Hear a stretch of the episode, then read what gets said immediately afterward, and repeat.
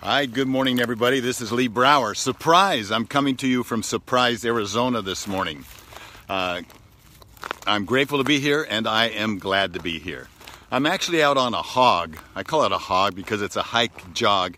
It's part of the training that we're doing for Wacky as we get ready for our rim to rim to rim on May 23rd through 25th. There's still a spot open if anybody wants to go with us. It's going to be an amazing once in a lifetime experience. But so I'm out trying to get some exercise on flat ground at about, what is the elevation here, A 1,000 feet or something, 900 feet. Not much training, but at least it keeps me in motion.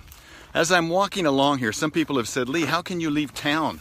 We're here for our, by the way, we're here for our granddaughter Sawyer's first birthday. We're blessed to have our last two grandchildren only be three months apart. So we get to celebrate one grandchild's birthday this weekend, and in three months from now, we'll get to celebrate Sloan's. So, uh, how fun is it to be grandparents at this time?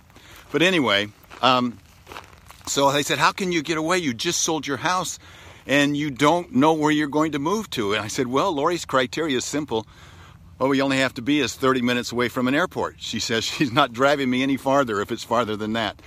So that's our criteria. And yes, we have to be out of our home by the end of February. And oh my goodness, you kind of panic.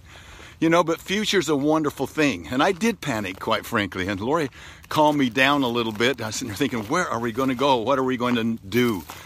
But you know, then I remembered a quote by Corrie ten Boom.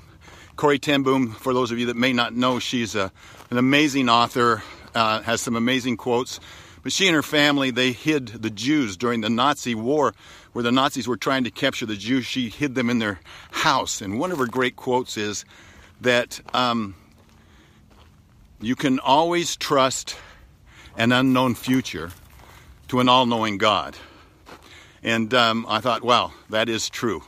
And if we just surrender and turn it over to Him, uh, we'll be guided. It may be a journey for us, but it's going to be fun and it'll be exciting. I've thought about courage a lot recently. I've listened to some great leaders talk about courage, courage and complacency and the relationship between them. You know, Hyrum Smith, who I consider to be one of the great teachers on the planet, and he's a co-founder of uh, of um, Smith uh, Covey, Franklin Covey. He was a founder of Franklin Company that merged into uh, Franklin Covey. But Hyrum defined courage or character, I mean, and I think it's interchangeable, as the ability to carry out a worthwhile decision once the emotion of making that decision has passed.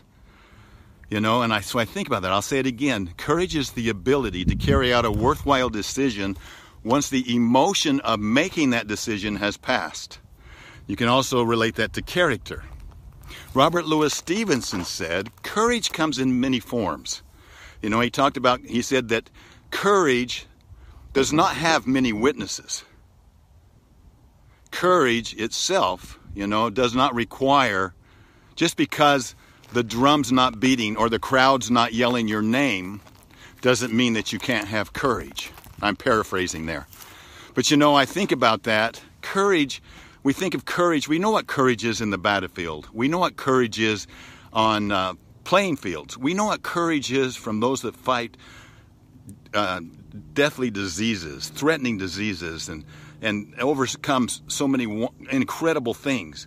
But courage comes in those quiet moments like my mom used to say, whenever I'd leave the house, she said, Son, remember who you are. You probably had your own mom that said that to you. But then she would also say, Be the same in the night as you are in the light. And that takes real courage. And in today's world, where we're being constantly challenged, where our truths and principles are being challenged, your truths and your principles are being challenged, when you know what you stand for and what you stand up for, Courage is the ability to stand up for what's right, not only in the light, but when you are in the night, when nobody else can see you. So, my message for today is have courage, have that true courage, have the ability to carry out a worthwhile decision once the emotion of that decision is past.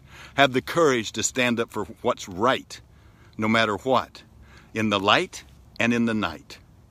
Have a wonderful, meaningful week. I do look forward to talking to you next week. Bye bye.